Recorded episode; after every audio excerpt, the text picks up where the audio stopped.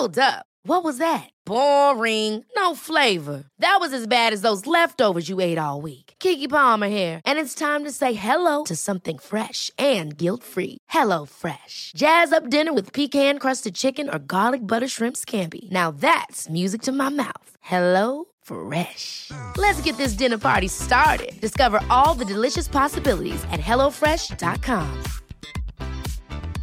I'm Sandra, and I'm just the professional your small business was looking for. But you didn't hire me because you didn't use LinkedIn jobs. LinkedIn has professionals you can't find anywhere else, including those who aren't actively looking for a new job but might be open to the perfect role, like me.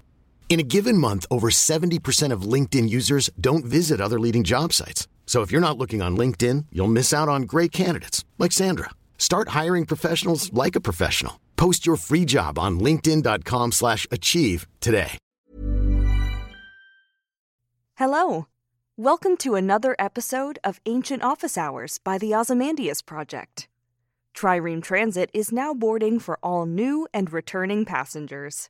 Now departing, present ponderings. Next stop is Ancient Office Hours at a library lost in the sands of time. Hey everyone, and welcome to episode 28 of Ancient Office Hours. In this week's episode, I got to chat with a fellow Mizzou Tiger, Dr. Jeff Stevens, a professor of ancient history at the University of Missouri. Since 2008, he has served as the assistant field director and numismatist for the San Martino Archaeological Field School in Italy. His current monograph, Servile Tradition and the Myth of Liberty in Ancient Rome, explores how Rome's imperial success was built upon an effective application of the social institutions of family and slavery that regulated power relations within Roman society, and how conquered peoples were required to accept their subjugated status within the larger familia that compromised the Roman state. He also served as one of the historical consultants on the Starz Spartacus series. I was excited to speak with him about his very unconventional path into ancient history, his experience of being a historical consultant for Spartacus, and how to educate people who misappropriate or misunderstand ancient Roman symbols. He even delved a little into his time as a non traditional grad student at UCLA and shared the heartwarming story of how his daughter met Dr. Kara Cooney. Enjoy this episode, and I'll speak to you all soon. Thank you for joining me this afternoon. If we could just start out with how did you get into classics? This is a very long and complicated story because of my kind of unique background compared to a lot of different um, classicists. I did not have hardly any exposure in any of my early schooling. And I was born and raised on a farm in a place in the middle of nowhere in Oregon that did not have access to what you would call the best of school systems. Let's just put it that way. That said, I was identified very early on as one of the best students, you know, in all levels of schooling up through high school. But basically, being born and raised on a farm, my interest in antiquity came naturally, but it was completely built up by whatever I wanted to pursue. I did always have an affinity for ancient history. It just kind of stuck with me for some reason. You know, I always, even as a young child, wanted to play like Roman legionary and these other things. So that was always there. But there was no access whatsoever in my environment growing up, literally out in the fields most of my life up until I was 17 or 18.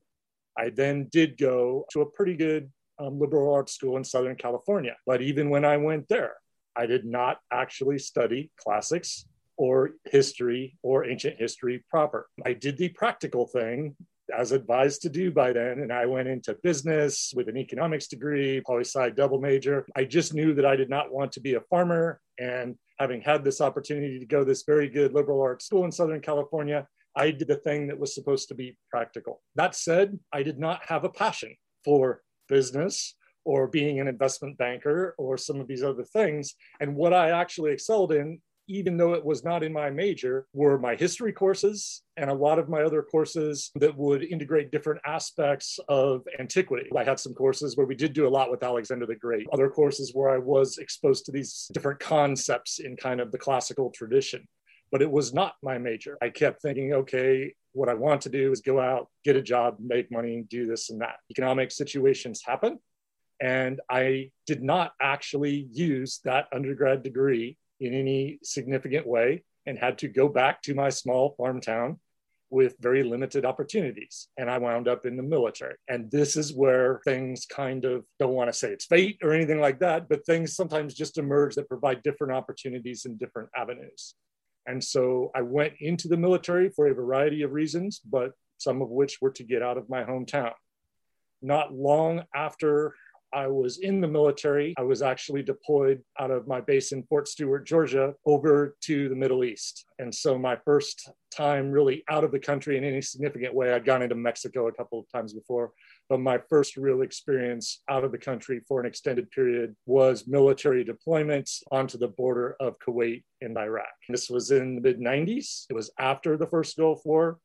Saddam Hussein had actually moved up some divisions to threaten Kuwait to kind of test what President Clinton was doing. And I was one of the very early planes out deployed out of a rapid deployment base to kind of give a show of force that there would be a response. And I had to stare at those sands of the Middle East for months with very little out there. I was at the very front edge of what was going on, sleeping either on the airborne ambulance tanks or on cots in the sand, staring at sand in my own head, in my own thoughts, in this area of the world that has this, you know, ancient history in all of these different ways, but just kind of staring out at that. And after months of being deployed there, when I was finally brought back out of that situation, flew in kind of low on military transport up over the Italian um, countryside and kind of slow banked into Rome. And I remember thinking to myself, staring out the window, we had kind of our own cleared airspace, and I could see kind of the toe of Italy.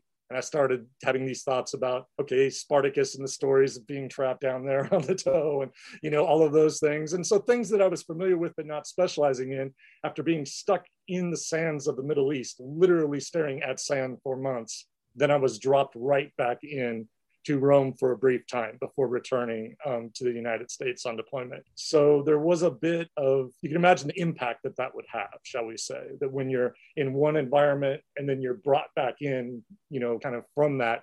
And your first real exposure, and my first exposure to Rome was in that context. Then I came back to the United States, life goes on. And I got married, had a young child, could not use my degree, was out of the military, and actually wound up working as a lineman on power lines and had a young child, had to do what I was needing to do, was making good money. But when that was going on, I actually was injured very significantly at work and fell about, wasn't a complete free fall, but it was a very high velocity fall for about 40 feet and fractured all elements of my body and multiple levels of my spine.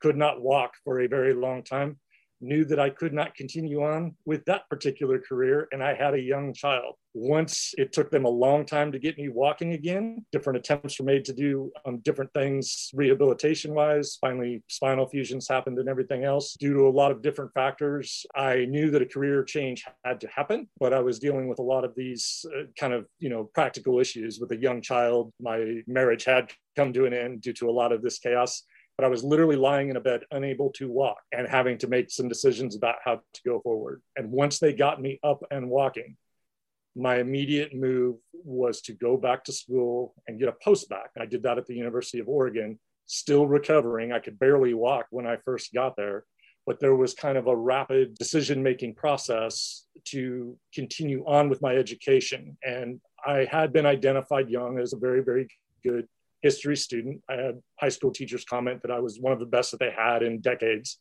And so I decided to go back and get a post back in history, but not ancient history yet. And as I entered, barely able to walk, I was late in the cycle for admission, was dealing with a lot of different physical issues. And I had to take kind of what classes were open. And when I enrolled, there was kind of an, an intro to the ancient world slash Western civilization class that I entered into. And then I was briefly enrolled based on allowance into a class on the French Revolution. Well, what happened is that French Revolution class had some issues and somebody dropped out of an ancient Greek history class. When that opened up, I went in. And so, after years and years and years away from academia in any way, I was probably eight years away. I entered into that ancient history class in Greek and just started to kind of explore my interests there. And I was able to do a lot of different work with a postbac in ancient history and classics, started to take Latin, started to take Greek, basically started to do so well that I was coming out on top or close to the top of a class of 400 history students. And over in classics, as I was taking that, those were slightly smaller group, but I was holding my own, having never had any Latin or Greek yet whatsoever. And I was in my early 30s. But as I started to get more into that, I was getting better and better and better. And I did start to show up at the very height of some of this. And I was then basically recruited into graduate school at that, um, but knowing that I could probably not go for a PhD there in classics. They had kind of a terminal classics program. And I was able to get a master's in ancient history and do very well there and just kind of continued to progress with my work. And then I did wind up going on down to UCLA and starting the process again there and after seven years did achieve my phd there. So it's a long very long story with a lot of different um, issues but i'm a unique case in that my languages were assimilated very late and i had done a lot of different things before i went back into the study of classics and ancient history. I think it's good because it serves as a really good case study in you don't need to go the really conventional route because i think a lot of people put pressure on themselves to go the conventional route. So when I was at Mizzou, there was never any question of get their BA and then they were going to apply to grad school and then they were going to go and have this very traditional linear path. It's kind of shocking now thinking back on it how there's such a lack of discussion around what kind of options you can do if you don't feel you're ready to go to grad school yet or if you don't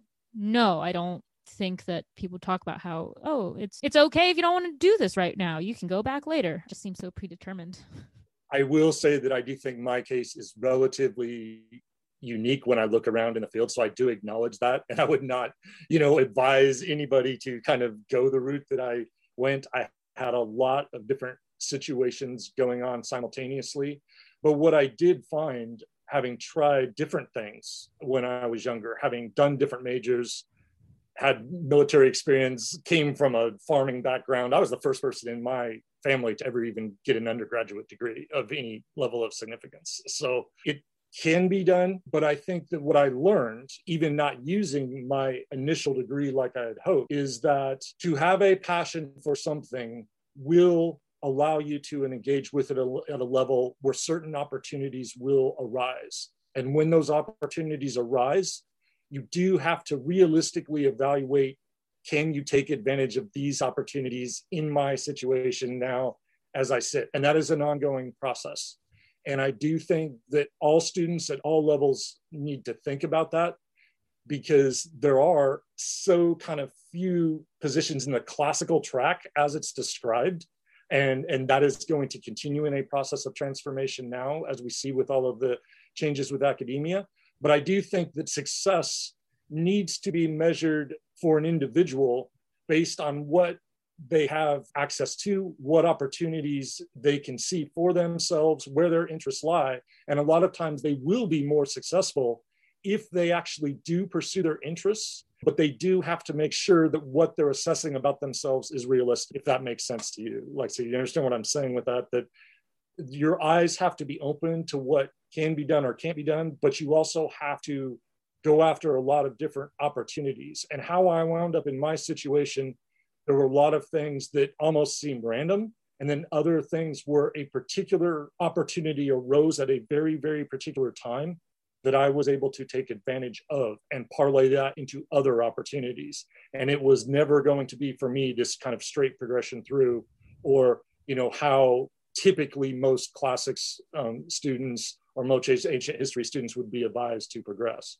But there are a lot more opportunities out there than people think too, that don't confine yourself to one way of thinking as terms of what success is or isn't, or how these, you know, how the study of classics and antiquity can actually be applied in a lot of different contexts. So I think that that is important. So, could you tell me a little bit about what it was like being single father in a grad program out at UCLA? I know that must not have been easy. How did you manage? It was wonderful and challenging at the same time. That I am so lucky to have such a wonderful daughter that did not ever pose as many problems probably as many teenage girls might at, at, various points but it was incredibly challenging due to the time constraints trying to manage all of this coming off of a significant injury coming off of a divorce and then having full custody of my daughter but it also afforded a few opportunities for her that were very incredible. And one notable one that comes to mind is early in my graduate student career there, Madeline had seen probably something on the History Channel, and she was really big into Egyptology and tried to teach her everything, you know, teach herself really about everything about Egypt early on. And she saw uh, Professor Kara Cooney on the History Channel doing something on ancient Egypt. And then when I was at UCLA, Madeline knew that Professor Cooney was there. And so I contacted Kara and I asked her, can I actually bring my 10 year old daughter, I think Madeline was 10 at the time, into the class to just sit in. Kara was so gracious with what she did. She allowed Madeline to go in there, hear this wonderful lecture. I think, if I'm not mistaken, that Madeline either asked a question or responded to something briefly. And it's a fairly large class. Um, with undergrads and grads, if I remember. And then uh, Kara was uh, so gracious with her time, even after we had a very brief meeting with her in her office where she was able to interact with my daughter for a while. And that made such a wonderful impression of on my daughter. And I don't even know if Kara will remember this, but just a small interaction like that from somebody that is established or has a certain profile can impact you know younger people in so many ways. And my daughter will probably never forget that experience and it is just a you know kind of wonderful thing and i am very grateful to a variety of very prominent scholars that have met with my daughter in various capacities and just been so wonderful with her. But that that meeting with Kara just stands out briefly. And it was not much, but it had such a great impact on my daughter. I think that's important that when you are of a certain profile or have a certain public stature, or even in the scholarly world, even a small amount of time taken to interact with somebody, you don't know what kind of effect that might have in the future in inspiring somebody in a particular way. And I've had so many wonderful interactions myself with various scholars. And then in terms of being a single father at UCLA, I was on a couple of occasions even able to facilitate taking my daughter into the field in various capacities when she was 14 and then she was also able to go on a different trip to, to, I think Paris for her 16th birthday. So I never want my daughter complaining about she wasn't able to do stuff. Even when I was in grad school, she had a lot of different opportunities. And so it was challenging being a single father. A lot of sacrifices had to be made by me, by my family. I had a lot of assistance from my family, but it turned out well, all things considered. But I would not advise anybody to try to go through a full PhD track as a single parent, if at all possible. It's just one of the most challenging things ever. But it was a unique experience that, you know, had so many positive aspects to it. Yeah, I think that's wonderful. And I definitely, one thing that I've always heard was, is to this day, people will forget what you say, people will forget what you do, people will never forget how you make them feel. That must have just been so special and so wonderful because I also grew up watching Kara's show on the Discovery Channel, just thinking, oh, this lady's like really cool. She's a professor. Uh, I'd love to take a class one day or something. And then when I finally did meet her, long after I was a little girl, it was still a special experience. I saw her at a, a lecture and uh, I just said, yep, this is really cool. So your daughter was very lucky to have been able to sit in and meet her at such a young age. Some of the best advice that I've heard advisors and other professors say along the way was never turn your nose up at any opportunity, no matter how small or random it seems, because they might lead you to something you really do like or want to do, or lead you to discover something you didn't know you liked. And I think that holds true to this day. I would still say to anybody, someone offers you a random thing, say yes don't say no. Don't turn your nose up at it because, oh, that's not what I want to do. Like, that's stupid. So, you definitely had a later entry and a really interesting path, and it took you a while to find your footing and what you really were interested in. So, once you decided, okay, I'm going to go back to school and I want to do uh, the degree in this, would you consider yourself a proper ancient historian with a strong focus on Rome, or would you actually identify yourself as classicist? I probably would be classified, classify myself and be classified by most as an ancient historian. And I am a bit more broad in the different aspects and different cultures that I do bring into that historical analysis. And I've been cultivating that. So what I've done is while I was trained younger in a much more specialized Roman emphasis, I have actually continued to expand that out, trying to evaluate what the environment of ancient history and classics looks like. And so I have gone a bit more over into world comparative approaches using a lot of kind of the, the modeling of Walter Scheidel and, and figures like that, where I can do a lot of that. but I was originally trained more with a strong Roman emphasis. So it does depend on which period of my career you're looking at. And I am adapting as things continue to go on. So that is a reality. One thing that also is a bit unique for me, and it is also a bit of one of those things where an opportunity may arise in a strange way.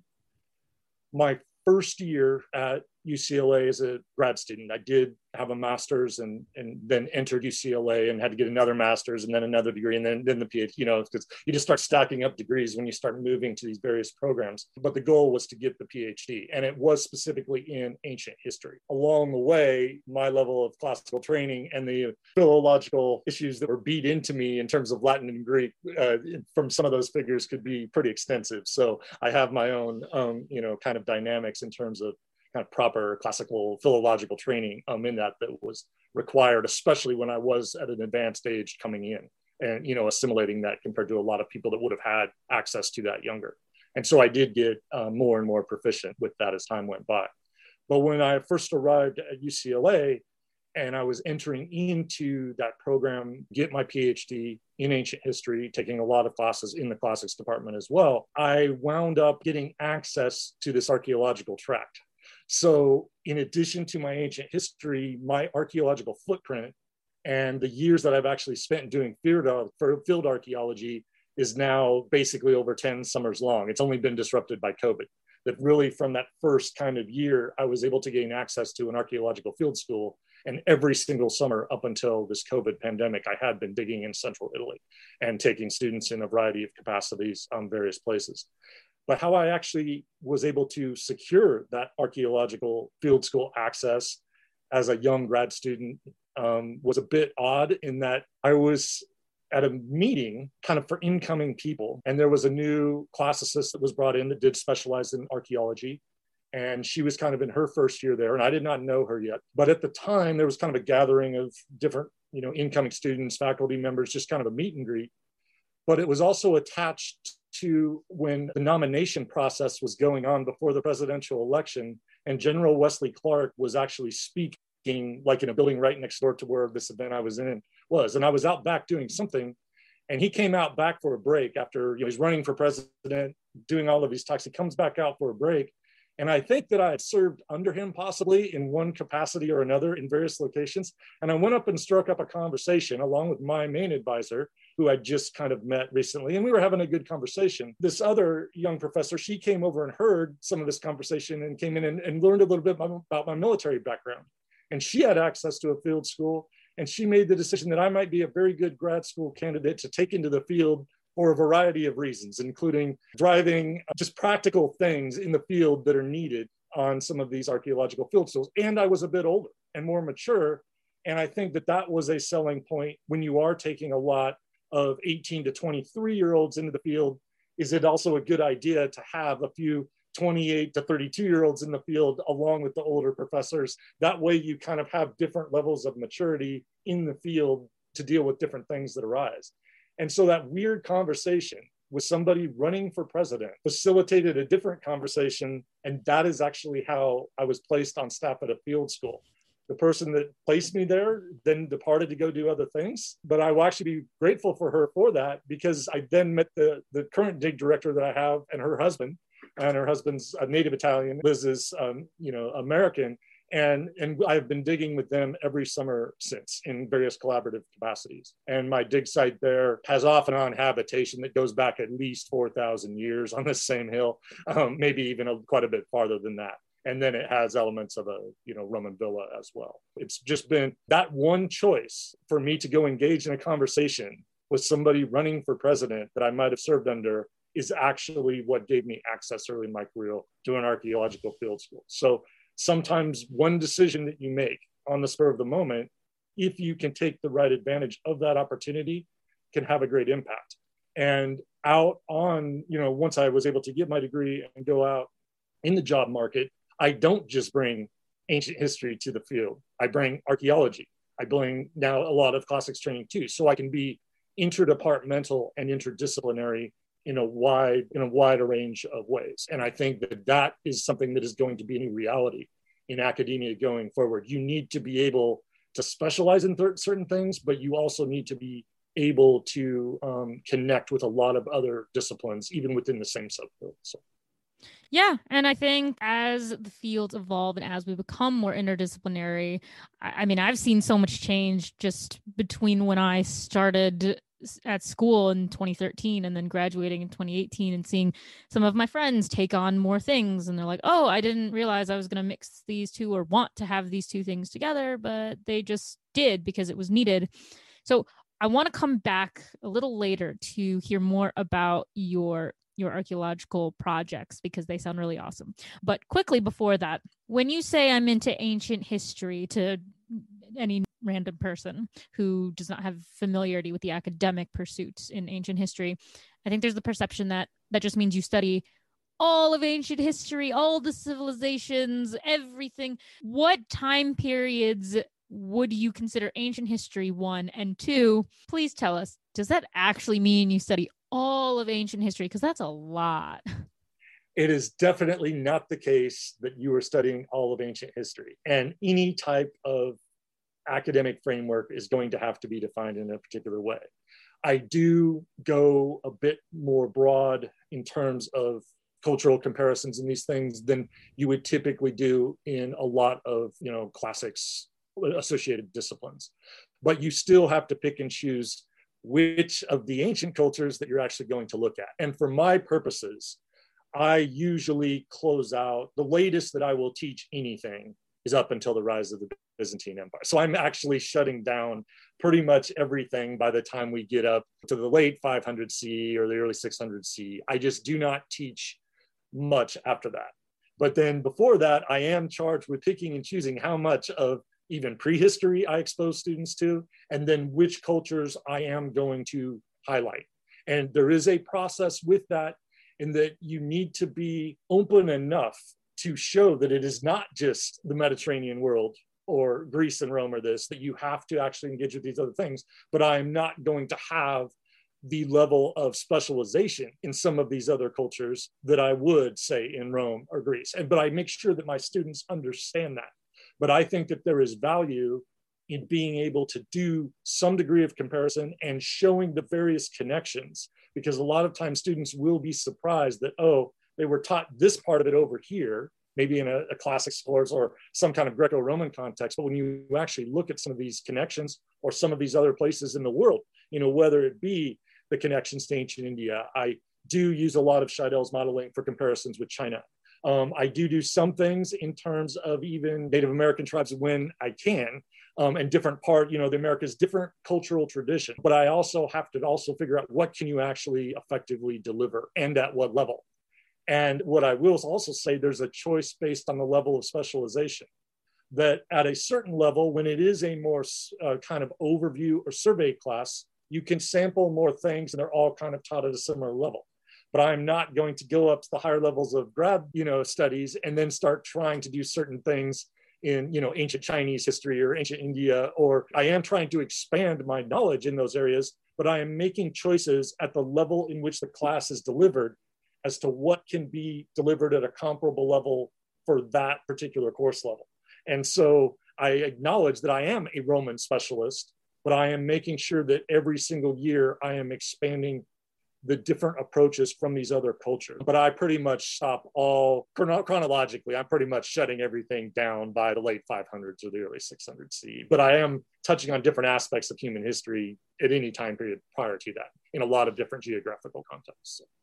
I think that's perfectly acceptable because there's a lot of ancient history to cover. I mean, when you're starting at like, if you're starting with like Mesopotamia or Egypt, I mean, that's already what, like 3,000 years. You have to get through 4,000 years. And then you have to get some of, after we start counting forward, zero. So that can be a tough decision. And it is always a very difficult choice as to what you include and to what you leave out. But what I will say is, even in the study of Greek and Roman civilization, those choices are made as well, and they have consequences. What do you choose to highlight in those civilizations? What do you choose to leave out? And what I try to do is make sure that the students have enough understanding of the traditional package of a lot of this stuff. Then I like to do a lot of what's called deliver some of the traditional and then disrupt. What are the new ways to think about looking at these things? What different perspectives and levels of society can we actually apply different you know methodologies to to get a better understanding? And i think that it's important to show how it has been traditionally delivered but then also show the issues around it because that is a teaching tool that you can see how history is being crafted or how different approaches to these civilizations what's being emphasized and what's not and why and the implications of that. And so i make sure that i try to get my students enough grounding in the traditional format, but always with this eye on where can I disrupt and where can I approach a different aspect of society or power from a different perspective and level to show, you know, what is going on there, because that's where I actually think the value can be for our society. None of this matters unless you're able to apply something from the study of antiquity to make you think about okay, if these people were facing this then, how might I apply some of these things to at least think about my own society, my own situation of existence? You know, it's not that history repeats, that's that, you know, that's a fallacy, but you can have these things where some things have enough connection or there's a minor echo or a ripple effect that sometimes things people faced in the past you might be able to learn from and apply in some meaningful way in the present and that's where the value the didactic purpose of you know the study of history or the study of classics actually comes from. You know if you if you don't have some ability to learn something from that it is then largely just an exercise in looking at the past without really critically thinking about it. So um, that's yeah. kind of what i try to do in all my classes. Well i have to say i applaud you for even going into when the clock turns to ce because most people and, and it's maybe just uh, the the pace of the semester or something about just sheer volume of the material when you're in something as big as the classical world during the fifth century. But I just remember so many of my classes at Mizzou, we started the semester like, okay, we're going to get through all the way up to the third century BCE. And I was like, okay, that's that's a that's a good amount of time to get through. I hope we do it. What would always happen is we'd get bogged down in everything before definitely get bogged down in the fifth century. And then you would rush into the Hellenistic period and be like, okay, this is our fourth century. We're doing it really fast, yada, yada, yada. It's Alexander the Great, rush, rush, rush.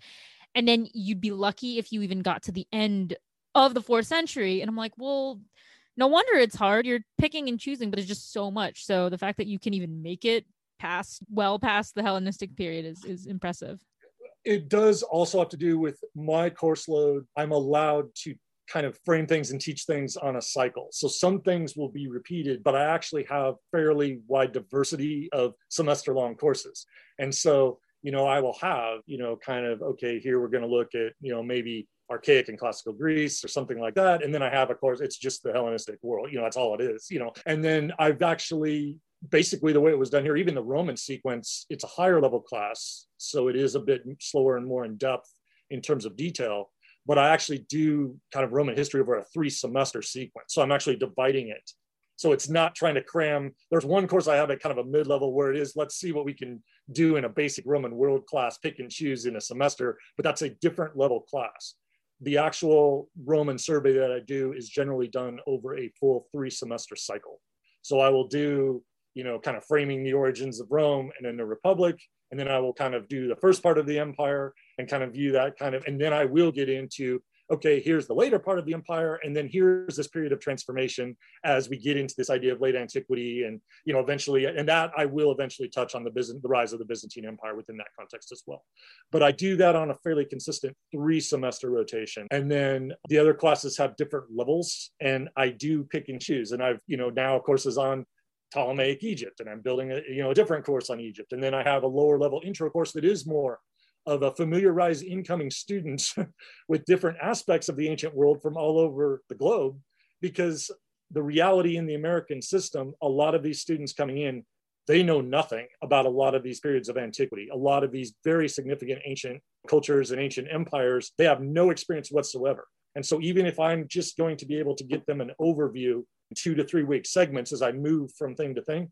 I think that there is value there so that many of these students who have no backing at all can now at least understand that there are these things going on in all over the globe in these different places. When you pack that in, you do have to make these choices. What gets put in, what gets left out. And you have to kind of adjust for the consequences of that because you are covering a lot of time, a, a large period of time, and then a lot of different geographies. And not and a lot of scholars do not like that. They just say you can't do it at the depth you know should be able to do with that. I understand those concerns. I try to compensate for that as much as possible by being realistic with what can be delivered and at the level it needs to be delivered. But as i said i'm making those choices also based on the level of the class. That if something's an overview by the nature of the class a lot of those students wouldn't understand anything about Greece or Rome anyway. And you're going to deliver all of this material comparatively in kind of this larger civ course or something like that. And in that at that level you can integrate it in a lot of other cultural traditions. And i think the students actually like when they can make those comparisons. And they're all kind of done at this overview level but that's a lower level class. And then as you advance through the higher level classes that is when the detail and the complexity of the civilizations is brought forward. But it's also important to remember that those lower level classes are to actually inspire interest amongst the students. That's how you hook students into wanting to explore the classes at the higher level. So it's not just the content of any individual class. You do need to think about what subjects are available for instruction across multiple years. And that's how the curriculum, you know, needs to be designed effectively to inspire interest. And that's what we want to do, inspire interest in the ancient world. And that I've done a lot of different things in my life that have contributed to that. So let's put it that way. Yeah. Uh, and then uh, finally get to come back to this a little bit. Um, but could you briefly touch touch on just your archaeological work in Italy? Yes, I started digging over there. I think my first year there was the summer of 08. And I've been every summer since for extended periods with the exception of COVID. And I do not think it's going to work this summer just because of the way things are in Italy's current situation. But this is an interesting site that the superintendency had kind of identified some possibilities there. As I said, the woman that made contact with me at UCLA had done something, I think, in 07. So she'd been there before with some colleagues of hers, and they were evaluating a situation where there had been a collapsed church over many centuries, kind of built, rebuilt, knocked down. And I think in the early 1900s, an earthquake had knocked it down. It had been sitting there for most of the 1900s. You know, it was a medieval church, so they thought. You know, it had different periods where it functioned as different things, but from the early 1900s, just been kind of sitting there in rubble. And they decided the town, um, in, it's almost in dead center in the middle of Italy, up in the Apennine Mountains. The town uh, with it was on church property, and the town decided, well, let's rebuild this thing to have weddings and such. They weren't necessarily going to make it the town church, but they wanted a venue beautiful up on this hillside and they take a bulldozer and start clearing away the rubble to rebuild the church. And lo and behold, buried into the hillside, they kind of cut through part of three walls of a Roman villa.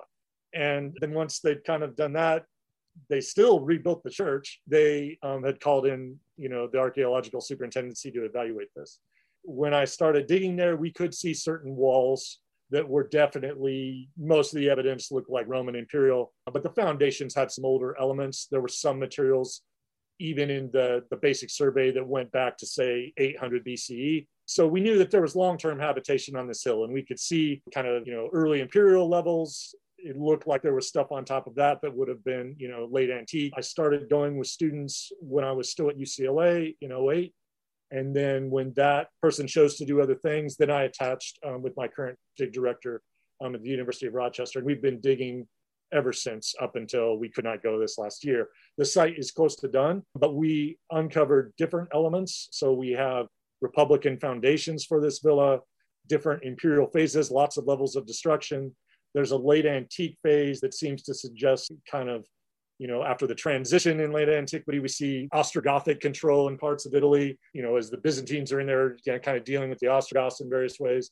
And then kind of the Lombards come in and then the site itself seems to have been a pretty high level of destruction, maybe the 600s or 700s. You know, it, it's still being debated, and there's a lot of movement up the hill. But then we had intended, the goal was originally we were looking for votive deposits. And at that particular level, with a religious site there, even though it was in a Christian context, um, there were other sites around that were kind of ancient sanctuaries that had yielded a lot of different, you know, kind of um, religious connections, a lot of votive pits and deposits. And that's what my dig director was hoping she could find. We never did find any of that. but as we were looking for that stuff and doing various survey, wound up digging in plow zone on the backside of the church a little bit too long, and then digging down on some other areas, just not really comfortable with what we were finding on the backside of the church. And then after a very frustrating season, decided to dig down in a small test pit, very narrow, far down as I could with shovels. Still couldn't find much. And then we had this small core element that had been left there from years past. It's kind of a core, almost looks like an ice core thing by hand. And I used to work as a lineman. How I got hurt was working on power lines, and we had, you know, big augers and things like that. And I'm like, well, I guess it's time for me to dust out my old lineman skills. And I started by hand cranking down on this hand auger. And when I pulled it up, we saw the remnants of human, you know, uh, materials essentially, the almost at crumbling levels, you know, a small core. But that's how we know that there was habitation at least 4,000 years back. And we had been digging on that um, in recent years as well. And we found some interesting remains from the 2000s BC. So people have been off and on living on that hill for at least 4,000 years, maybe even 4,700 years. And so we have different things in the museum now in terms of like hand thrown fish scale pottery and all kinds of stuff that's very, very old. And the museum just loves that. What I will say is, I do get great pleasure. You know, I like teaching, I like doing my historical work.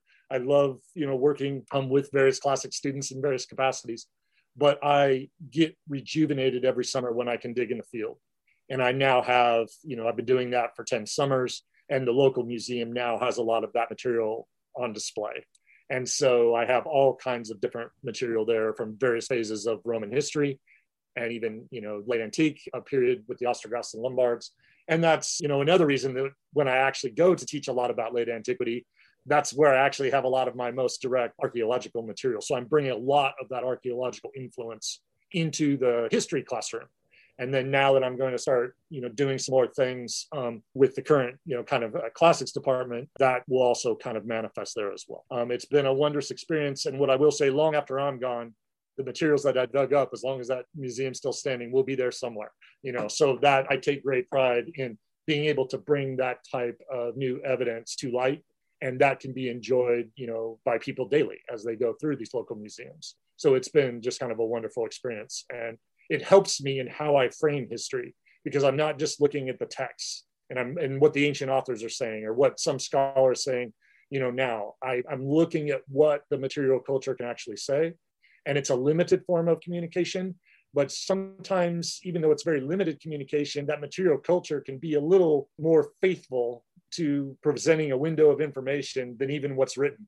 Because too many times, I think in the classics tradition, there's so few sources, they're treasured so much they're viewed as almost sacred text and it's not always taken into account how distorted those texts are or a lot of times the things that are written in there are deliberate deceptions or they are sometimes made up stories that are not you know in any way historical truth they're maybe meant to represent a larger truth but a lot of times what is actually being translated from greek or latin it's meant to be false by the people writing it back when for specific reasons within that cultural context. And, and that's where I like the archaeology sometimes to give a different voice and put a little bit of a check on the image that's being painted from antiquity from a particular perspective that often distorts the truth.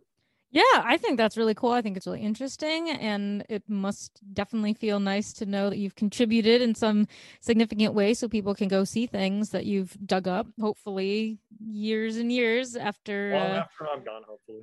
Right. So, okay. So now we have the academic background that you bring.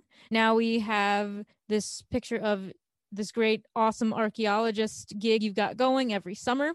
I think I read or saw somewhere that while you were still at UCLA, that's when you were approached to consult for the what is it HBO Spartacus series. At the time, it was Starz Spartacus series. Now it is probably available on Netflix. It comes, you know, with Netflix, everything comes and goes. But yes, I did as a grad student, as a single father, and I did have full custody of my daughter. So imagine actually going through graduate school as a single father of a teenage girl. Uh, it was it was an interesting experience. Yes, I did uh, four or five years of consultation on the Spartacus Starz series. Um, that uh, and so that's its own experience. Yes.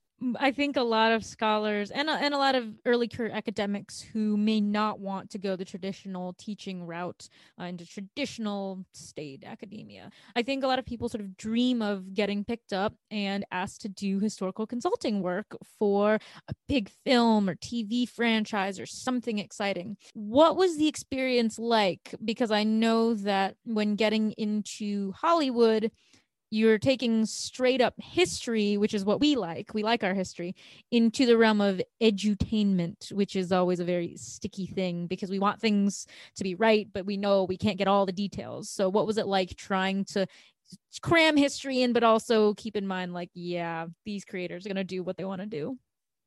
It was for me a very interesting and good experience overall that has also created its own opportunities since. That said, I do realize the challenges posed when a historical period is repackaged by Hollywood or other media entities and all of the distortions that will come about because of that process. And so there were things that were very frustrating. Overall, it was a very good experience to me. And I will say, even with the various distortions that can be created, I have had a lot of very eminent scholars we all know the distortions, but when you can actually inspire interest in the ancient world to a lot of people in the public that know nothing about it, you can actually get them to start to engage sometimes at a higher level where they inquire for themselves that, okay, the show is presenting it this way. What do the, the, the sources actually say about this? And I was able to run a blog while the show was running and other things to where everything that was a distortion in the show I could actually go out and engage with the public at a fairly good level, get back and forth with them on, okay, here's what the sources are saying, here are the limitations with this view. The challenge with something like Spartacus is that the first season, I think, wound up being 13 hours long. But the way that they wanted to structure it, that's a handful of lines at most from the ancient sources. So I am having to take all of my knowledge from various time periods of Roman history, various contexts of the gladiatorial world, and then figure out how do we best synthesize this in around a, a period of Spartacus's life that's no, very little is known about from just a handful, like literally just scraps. That if it's just fragments, and you have to basically deal with 13 hours, you know that you're going to have a lot of things coming in from a lot of different periods. And all of the television shows have to do this, all the movies have to do this. That said, I was able to insert a lot of kind of historical nuggets and Easter eggs in there in a lot of different places that even some eminent scholars may even find a hard time identifying the specific reference. But I have a lot of names, a lot of allusions, I'm able to integrate context from the proscriptions of Sulla and things like that into the show in weird background ways to kind of spur conversation. And what I have found at a lot of conferences, there are going to be some scholars that truly despise when Hollywood takes those type of liberties. They they want everything to be a documentary.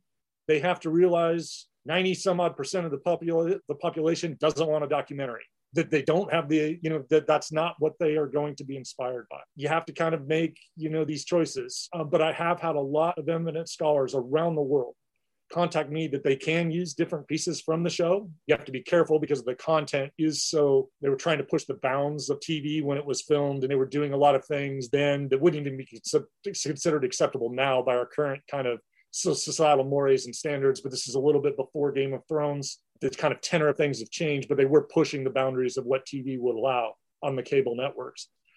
But even with that, there are valuable scenes that can be discussed in a variety of ways that can be used to say something. And that actually engages a greater cross section of students than you might think. And once you get them hooked, then you can get those students to actually read Plutarch or actually read, you know, the fragments related to you know, and and and then we discuss how those stories are distorted, how we, you know, historians will want to hammer back on, oh, the show of Spartacus made all of these distortions about Spartacus. I can make the argument that when you look at the ancient sources, the Romans constructed the vision about Spartacus that probably had nothing to do with the actual figure of who and what Spartacus was. The other grad student I was doing this with, Aaron Irvin, we would have a lot of these conversations and we were able to do some um, dvd extras and some other things to actually put bring these points to light.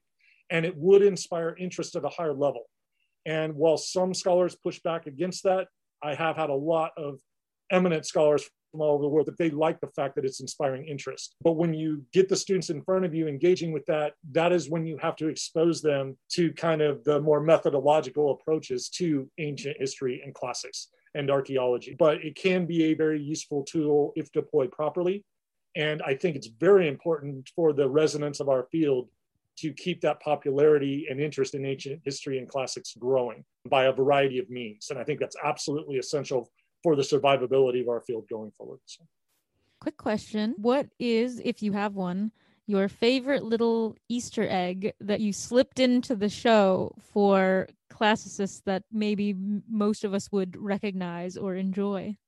well even in the, the basic trailer for the show even though it's a later context it wouldn't apply to the type of individual spartacus was i was able to insert a direct source quote from Petronius. It's more or less the model to the trailer of the show. So there are things coming from descriptions about a gladiatorial oath that become the main kind of short snippet trailer. That that one should be obvious to any of it but I actually like some of our discussions of Sulla and the proscriptions in some of the later seasons. I put in references to certain various names. I think they're even, uh, you know, playing some ancient games and some other things. You know, there's just lots of different things that are going on there. That said, people do need to realize that what was put into the script and what could be commented on basically when I was in Southern California with all of the writers, that that then got filtered through. I probably worked 30 plus different writers over all of the years, and each episode had a different writing team. Imagine going into a classroom for a basic lower level class, and then you have a discussion section of 20 people that 20 or 30 people that knew nothing about that. That was what was working with the Hollywood writers was like. It was trying to teach them a little bit about Roman history and Spartacus and then they would go off in teams whether it's two three or four and then they would start crafting these episodes and then they would be overseen by a showrunner. And then that's just the script. And aaron and i would make all kinds of comments on the script and some things would absolutely horrify us that we would see on the script.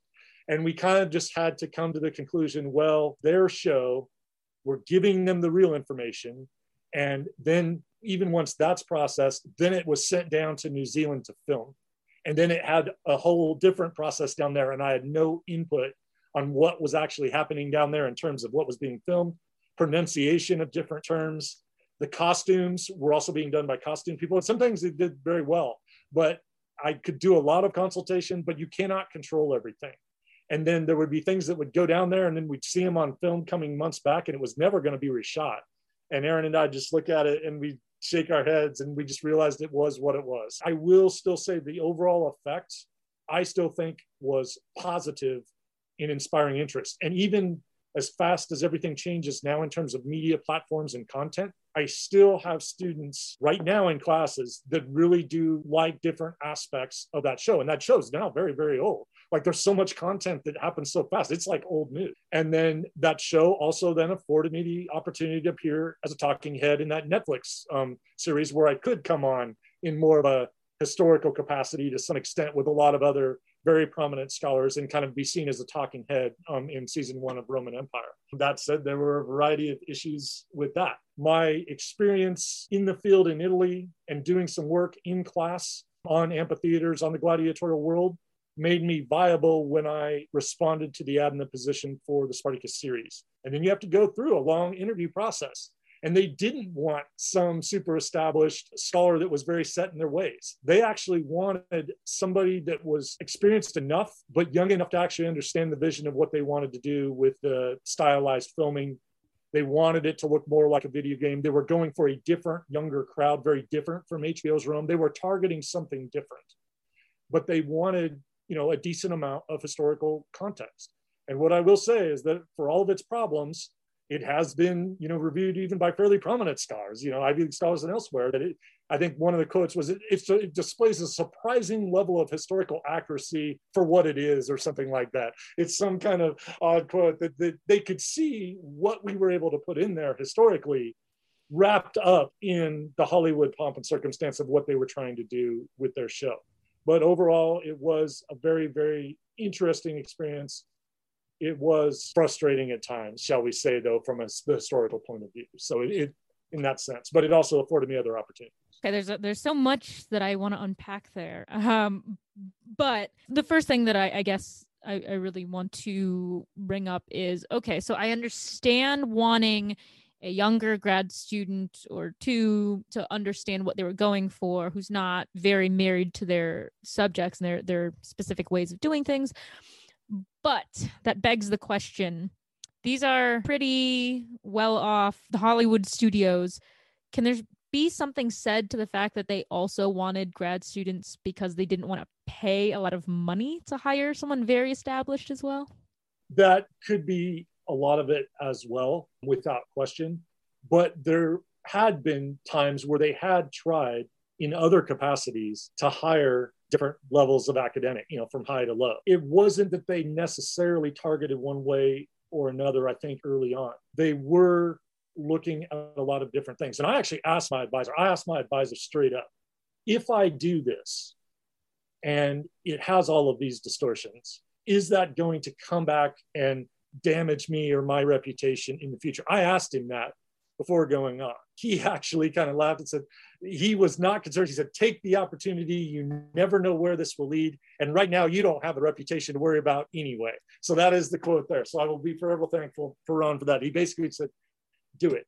Now, what I had to do though is they wanted a certain amount of hours while I was early in my graduate you know school career devoted to that and they offered me the job at one level at one level of pay and i told them i could not take that that level at that level pay for those hours while trying to do grad school. And that is when they came up with this idea okay, we can get multiple people and we can share this. That it actually, you know, we actually kind of, there was a back and forth that I had early on in that process. And so there were kind of choices made there. They don't have unlimited budgets. They do not. And there, you know, I liked the money I made. I had more early and then less as it went on, but it was also a long term thing. But I also did have a, I was a single parent with a daughter I had to take care of. So this was an extra graduate student funding capacity that for all of its issues has actually afforded me a lot of other opportunities, a lot. The final product for all of its issues, Aaron and I were able to tell them what the sources say, the historical issues are around these sources.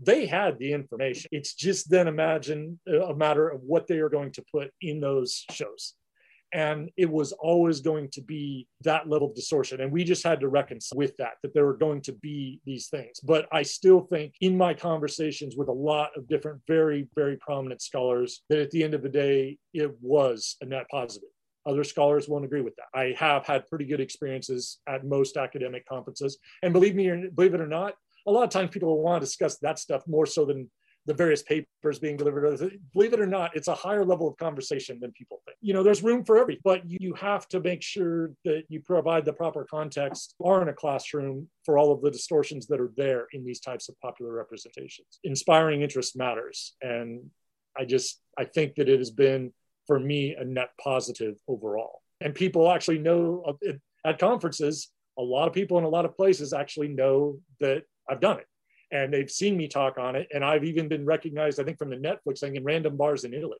At time, you know, strangely enough, people would watch something on whatever, and so it, it's kind of an odd thing, but I've actually had that happen before. So. so you got this fabulous opportunity that a lot of people would love to be able to have done luckily for you early on when you were still a grad student how much would you say that experience impacted and opened doors to other historical consulting jobs and you know as someone who has now done it and on something pretty significant, you know, it wasn't just some small little two bit thing that, okay, you know, thanks, but, you know, it was a pretty big thing. There's this perception that if you get something big, then suddenly everyone in Hollywood will know that show, know your name, and you'll be the first person that they think of if they want to do something Roman. I'm sure that is not the case, but as someone who is considering, well, how do I become that serial historical consultant because I want to do that as my job. Is it something that could be self-sustaining as a career or does it not open that many doors? Error on the side of it's it's going to have limited opportunity. I don't think that you could make a career on that. And i have not. My career is actually you know doing what i'm doing as an ancient historian teaching in my classes doing my research and digging in the field. But there are these opportunities that can come up. And and spartacus itself doing it for those years, it did give a certain recognizability and profile for me at a variety of conferences. Like people at least were familiar with, and they knew that I was doing it. So I could have various conversations. And those that would open up a variety of other opportunities. It led directly to being at least recruited to be one of the talking heads on this Roman Empire thing on Netflix. So the one, because they'd seen me in one capacity on DVD extras and knew I was a consultant for Spartacus, and they liked my delivery was different than the way that a lot of other academics from around the world would deliver. And they wanted a mixture of voices. You know, they wanted people to connect with different types of audience. And I think I was kind of chosen to do kind of a down to earth connection, even though the way I come off in that, you know, the way I was filmed, I sound a little bit different than I normally do. And so, you know, just when you're being filmed, it's a little bit different than talking in a normal environment or even in a classroom environment. The Spartacus led directly to basically giving, being able to be someone giving historical commentary on uh, Roman Empire, the uh, Reign of Blood, when I was in season one. I also did some consultation work via one of my former students who wound up working in some field, and, and she was actually asking questions. Nat, uh, Nat Geo, um, they were doing something on Galen, and they wanted something about the gladiatorial world and like the medical, you know, how to assess that. And so I was actually giving some degree of kind of back channeled historical consultation to a student of mine who then was actually working through that and that got filtered in um, that way as well. I have that. I have known other scholars that have been approached things connected to homer that are always in the works and you always hear these things and i was approached for something related to homer at one point. It wasn't going to work out based on what was going on and i'm not sure of the status of that. But a lot of these projects will be in the work for years and you don't know always which ones will be executed and which ones will not. And some do better than others. Some things just become complete disasters, like say that 3D Pompeii movie. I just find that just like a, a total disaster, and they don't seem to have any real historical consultation going on in that thing at all. Um, even though they put in a lot of different stuff. You don't know how it's going to play out, but you do want to take advantage of as many opportunities as you have. Because I asked my advisor, should I do this or not? And it, it, it, had he waffled and had I not taken that, I would have lost out on the four years of doing that. My profile was probably expanded by doing that show. I would probably not have appeared in Netflix. I would probably not have done the consultation on Nat Geo. So just that one choice. Do I take a more kind of nervous or worried approach to what this might do to my reputation? Or do I actually gamble and actually see what we can do with this? And I also take pride in the fact that had I not accepted doing that, who knows what they would have settled on and the amount of history that I was able to get spliced into that series is actually a very, very high amount. And had somebody else done it, or had they chosen to go a different direction, that show may have looked completely different. And so, for all of its issues historically, there is a lot of historical elements there that I think are valuable. And what I will say, even in terms of resonance, that thing was seen once it started to grow. It, the early episodes had some issues. It's called what's called pilotitis, I think, in the in the industry where the early episodes have some problems and they're working out the kinks. It probably would have had even greater impact had Andy Whitfield not come down um, with his disease and uh, died prematurely. So the show was used to massive turnover. It did kill off a lot of character lines, but when the person actually tapped to play Spartacus, suffers, uh, you know, this in real life, and I met Andy a few times, for him to have actually, you know, died and, and force a recasting, that disrupted some of the flow of the show. And I had to do a lot of adjustments in creating, help creating a prequel made up of fragmentary material before, you know, in kind of a black hole historically. But that season was actually interesting as we were trying to give him time to recover and it didn't go. I just think that the choice that I made to do that was a net benefit and it was seen at its height by millions of people per week. That was a significant thing then, and it does have its own resonance. And it did inspire, I guarantee you, it inspired a lot of people worldwide to actually go read some of the ancient accounts, to actually take an interest in not just Roman history, but ancient history and classics in general. And so the inspiration effect is important. And some scholars might deny that a little bit too much at their own peril in terms of overestimating the resonance of what we do with the larger population. Yeah, I think that's all really good, really valid, um, really valid points. I cannot emphasize the power of the pop culture element enough. And one of those things is we have so, so many movies and shows based on ancient Rome. Take your pick of which one, and somebody's done it. Having been a consultant on a lot of different things now, if somebody wanted to come and make some movie or TV show about any period of Rome or any specific topic, what what's something that hasn't been done period or that hasn't been done a lot in depth that you would love to see done and like dream consulting job? After Spartacus was over, I did meet briefly at a few different functions, Lucy Lawless, because she was playing a prominent character in the Spartacus show. And her husband was actually, Rob Tapert was actually kind of in charge of filming and production down in um, New Zealand. And he'd actually approached me with something like this. And he actually wanted to do something a la Nero and some other things. But then we kept hearing that maybe HBO and the BBC were going to partner and dust off like I Claudius as a template, but then maybe extend it to go to Nero. So we kept hearing all of these things. And I did submit some stuff where we were going to play around with a good modern update of Nero being Nero. Now that's it's not like that hasn't been done because you have all of these classical movies that just do, you know, try to play around with Nero and things like that. But I do think that Nero in that type of period between with all the things that happened there, I think it would make for a good series or movie that could do a modern update. Or if they do try to reboot I Claudius, I think that that would always be very, very fun. So we'll see if that happens or not. That said, I think that there would be some things that could even be done, you know, under the reign of Trajan or something like that. And, you know, kind of the wars in Dacia and elsewhere. I think that you could do something with that that I think would be very interesting. And, you know, and, and off the top of my head, I'm not thinking of anything pop culture wise or otherwise where somebody has tried to look at, say, that, you know, something going on there there are probably the various stories from the Republic, but the farther back in time you go, you know, you get into the whole issues of it, a lot of it kind of becomes legendary anyway, based on the limitations of the sources. I would actually be intrigued if somebody could do something on Trajan, but I actually tried to push that we could do something with Nero updated. It just didn't contact it and it just didn't, it just didn't quite materialize. So these things happen. You can get these types of entertaining dynamics. And I know that there are a lot of different emperors from the Roman period some more known, some lesser known, that I think would make good fodder. And that's the good thing about the Roman side. I wish, though, that people would figure out a way to explore kind of ancient Greece a bit more in movies. They've done it here and there. You get the mythological things. But on the historical side, I think there's a lot to work with there. And I don't have a good explanation for why the ancient Greek world has not appeared on screen quite the same way that the ancient Roman. I mean, I understand some of the larger issues, but I think that there is a plenty of room to do that even from a more historical approach rather than a mythological approach. For whatever reason, it just hasn't materialized in the same way. But so, you know, any of the very prominent, you know, ancient Greek scholars, if they could figure out a way to do this beyond just something Homeric or, you know, to try to do it in a different period of kind of classical Greek history, I think would be very, very interesting. So so that's music to my ears because anyone who knows me knows that my side hope passion project is I love Themistocles. He is my boy, and they did him so wrong in the 300 sequel.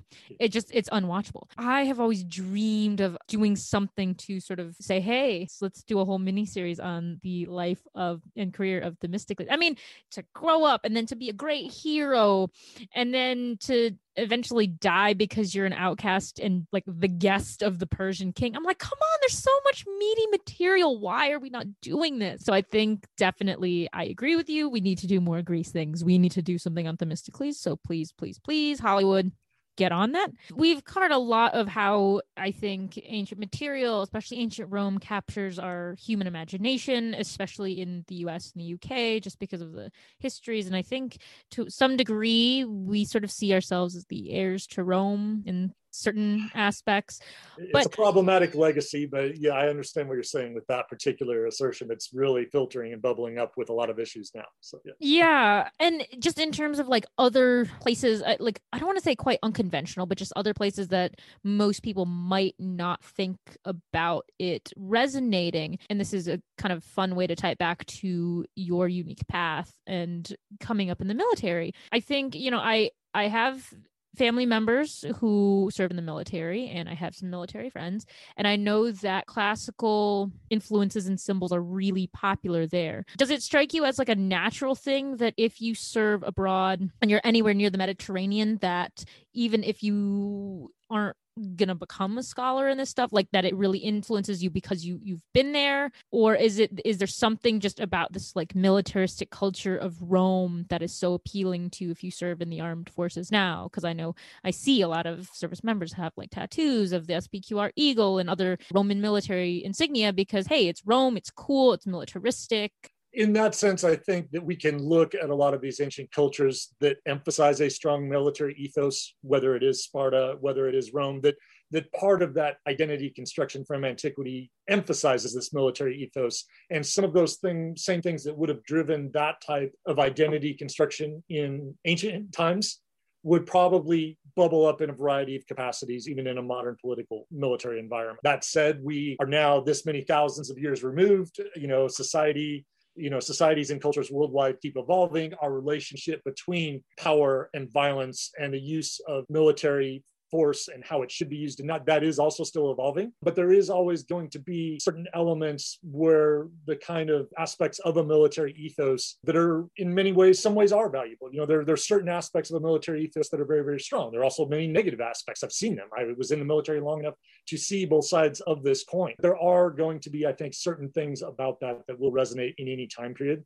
And therefore when you have an ancient Rome with its you know particular ethos, or you know something that looks somewhat similar, you know, in Sparta's ethos, that that is going to have a certain appeal. I think that that is just part of it. I do think that it's very important though that when that is brought out in a classroom or in a public environment as best I can, that you do try to contextualize a lot of that stuff and show kind of both sides of that issue, that it can have positive aspects over here, but it can also manifest in a lot of very kind of toxic ways if applied improperly. And what I've actually found, even here, and it's interesting, I'm currently doing a course on ancient slavery. In that class, we did look at various types of servitude and slavery and we were dealing with helotage in ancient Sparta and other things like that. And a lot of people that even went to schools that say have Spart- the Spartans as a mascot, you know, literally the Spartan, that what is emphasized about that are just kind of one set of that you know all of these kind of positive militaristic virtues about you know the kind of spartan soldier in that way. A lot of the students were actually amazed when i showed them the other side of that society. The you know the whole thing is built upon kind of the helots and that very structure with under its mixed constitution and helotage and everything else.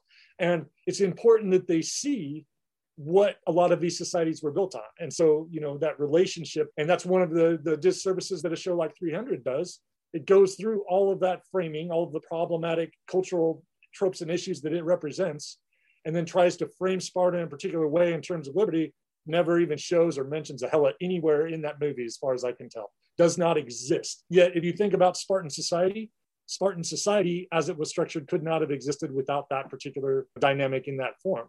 And so I think it's important in class that all of the different aspects of this are shown so that it can't be too idealized, that the military ethos isn't all that, it, that is emphasized or isn't all that is idolized, while still acknowledging the significance of it, how it is used, and some of the positive traits associated with that, while still acknowledging, you know, kind of all of the baggage that comes with that. And I saw that in the military in a variety of experiences and I had a variety of experiences in the military, all kinds of experiences. So it, you know, both good and bad. So you know, it's it's just kind of that dynamic. So.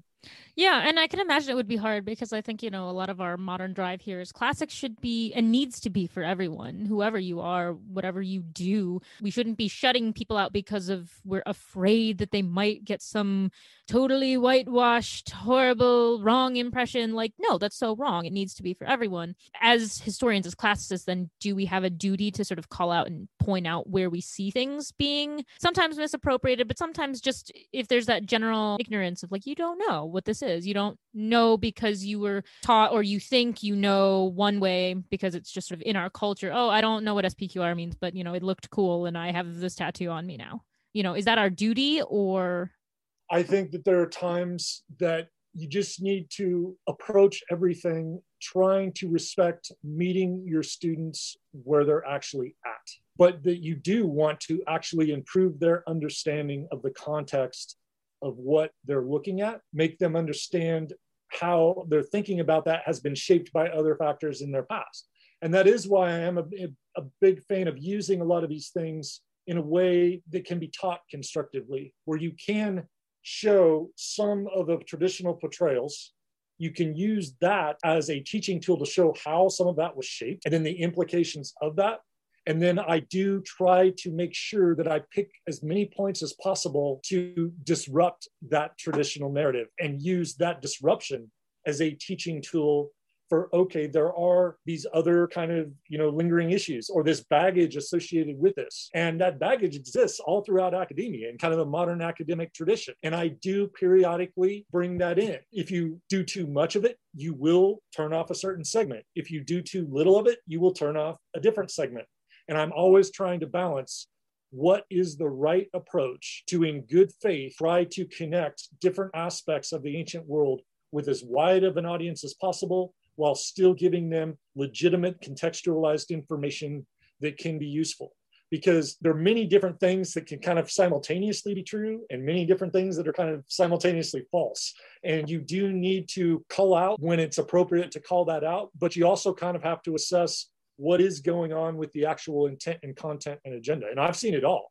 I've seen where people where people have misappropriated it of different aspects of ancient history with a very targeted intent to damage, um, inflict harm, inflict emotional trauma. I have seen that done where people pick and choose what they are going to deploy in terms of imagery, statement, or whatever for a very strong ideological or political purpose. I've seen other people characterize things in a way that they were either ignorant of the larger context or had no, they just had no idea. So there you're looking at a different form of intent. And then I've also seen other people try to overcorrect on other sides where they try to constrain how certain things are viewed and they say, well, from a modern perspective, we need to talk about it this way, this way, or this way. They do not always have the full context of some of these issues in antiquity, even in terms of, okay, with this terminology in this context, whether it's Latin or Greek, how do we actually address the full meaning of that?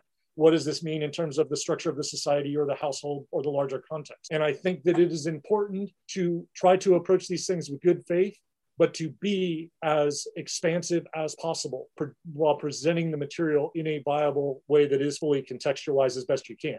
But no matter how well you try to do that, there will be times that you fail.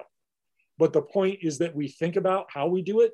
We think about how different information might be received by different entities. And then we also do try to assess if we think there is an agenda at play by somebody, how do we intervene with that? Because we do want to create a space where we are looking at this stuff, creating an environment where people can enjoy engaging with the material from antiquity. But it is a learning process, it's an ongoing balance. The way that I do it this year was different than last year, it was different than five years ago, and it was definitely different than 10 years ago.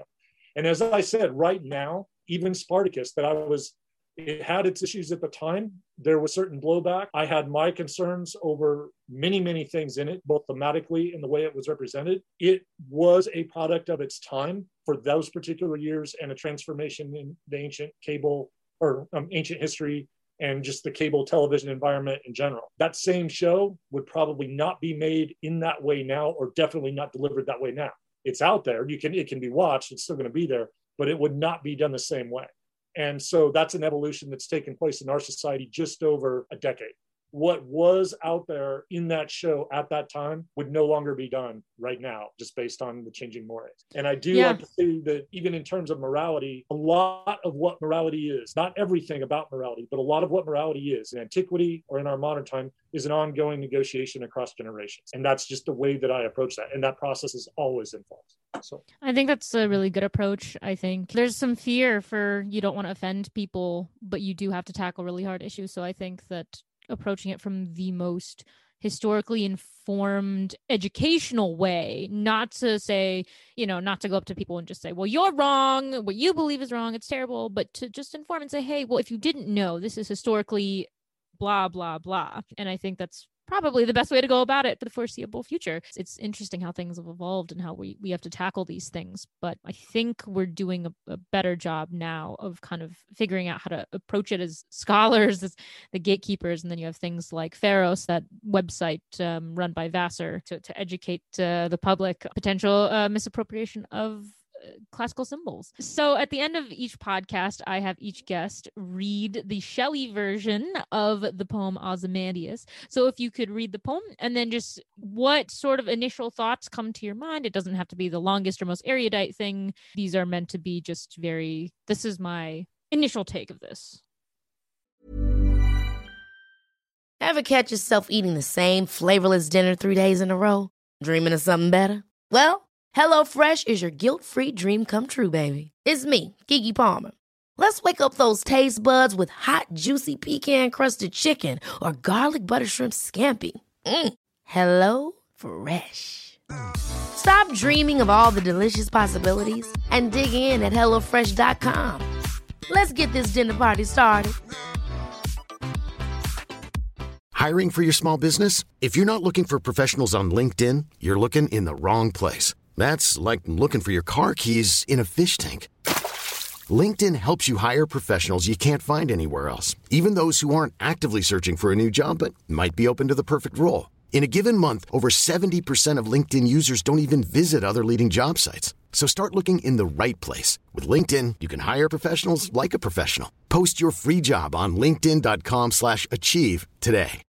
Millions of people have lost weight with personalized plans from Noom. Like Evan, who can't stand salads and still lost 50 pounds. Salads generally for most people are the easy button, right? For me, that wasn't an option. I never really was a salad guy. That's just not who I am. But Noom worked for me. Get your personalized plan today at Noom.com. Real Noom user compensated to provide their story. In four weeks, the typical Noom user can expect to lose one to two pounds per week. Individual results may vary. I met a traveler from an antique land who said, Two vast and trunkless legs of stone stand in, in the desert. Near them on the sand, half sunk, a shattered visage lies, whose frown and wrinkled lip and sneer of cold command. Tell that its sculptor well those passions read, which yet survive, stamped on these lifeless things. The hand that mocked them, and the heart that fed, and on the pedestal these words appear. My name is Ozymandias, King of Kings. Look on my works, ye mighty, and despair. Nothing besides remains. Round the decay of that colossal wreck, boundless and bare, the lone and level sands stretch far away. Now, in terms of what comes to mind with this, I'm actually thinking that one thing that appears to be something iconic and grand now that is under transition and maybe looked at later in a very different way is actually the current structure of academia itself. And the academy, as it is, may look completely unrecognizable not all that far from now, but it will be viewed in this kind of hollowed sense of this great iconic thing. Time passes, transformation happens, and eventually there could come a point where what we think of as current academic structure could have this type of resonance. What are your thoughts on that one? Because that's kind of what comes to mind with me.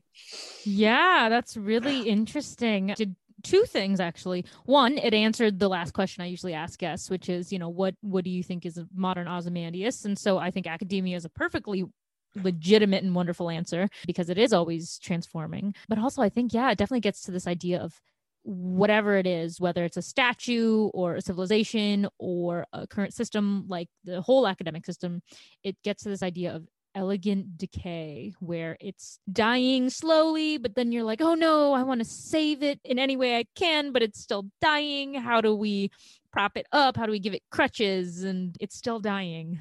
But decay actually can facilitate new growth. And I think it's the new growth that is absolutely essential for what academia will look like in the future. It is being transformed by a variety of factors that are outside of any academic's control. And that is just part of the process. Academia didn't always look quite this way in the past, and it is under a great period of transformation right now. Wow, not pulling any punches, get right to the academia. It's going to change. I love it. I love it.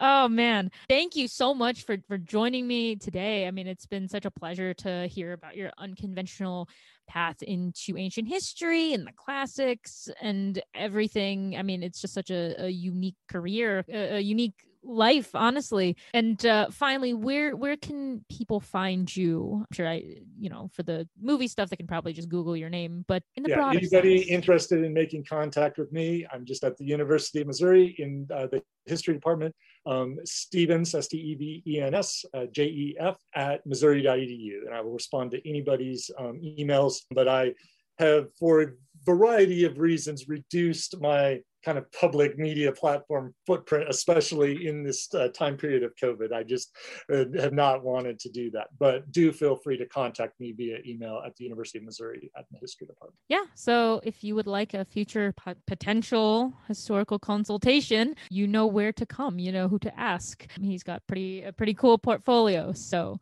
yes, thanks again. Thank you so much, Lexi. Trireme Transit is now departing ancient office hours. Next stop is Present Ponderings. I met a traveler from an antique land who said, Two vast and trunkless legs of stone stand in the desert. Near them on the sand, half sunk, a shattered visage lies, whose frown and wrinkled lip and sneer of cold command tell that its sculptor well those passions read, which yet survive, stamped on these lifeless things. The hand that mocked them, and the heart that fed. And on the pedestal these words appear My name is Ozymandias, King of Kings. Look on my works, ye mighty, and despair nothing beside remains. Round the decay of that colossal wreck, boundless and bare, the lone and level sands stretch far away. Hi, I'm Daniel, founder of Pretty Litter. Cats and cat owners deserve better than any old fashioned litter. That's why I teamed up with scientists and veterinarians to create Pretty Litter. Its innovative crystal formula has superior odor control and weighs up to 80% less than clay litter. Pretty Litter even monitors health by changing colors to help detect early signs of potential illness. It's the world's smartest kitty litter. Go to prettylitter.com and use code ACAST for 20% off your first order and a free cat toy. Terms and conditions apply. See site for details. Hold up. What was that? Boring. No flavor. That was as bad as those leftovers you ate all week. Keke Palmer here, and it's time to say hello to something fresh and guilt-free. Hello Fresh. Jazz up dinner with pecan-crusted chicken or garlic butter shrimp scampi. Now that's music to my mouth. Hello Fresh. Let's get this dinner party started. Discover all the delicious possibilities at hellofresh.com.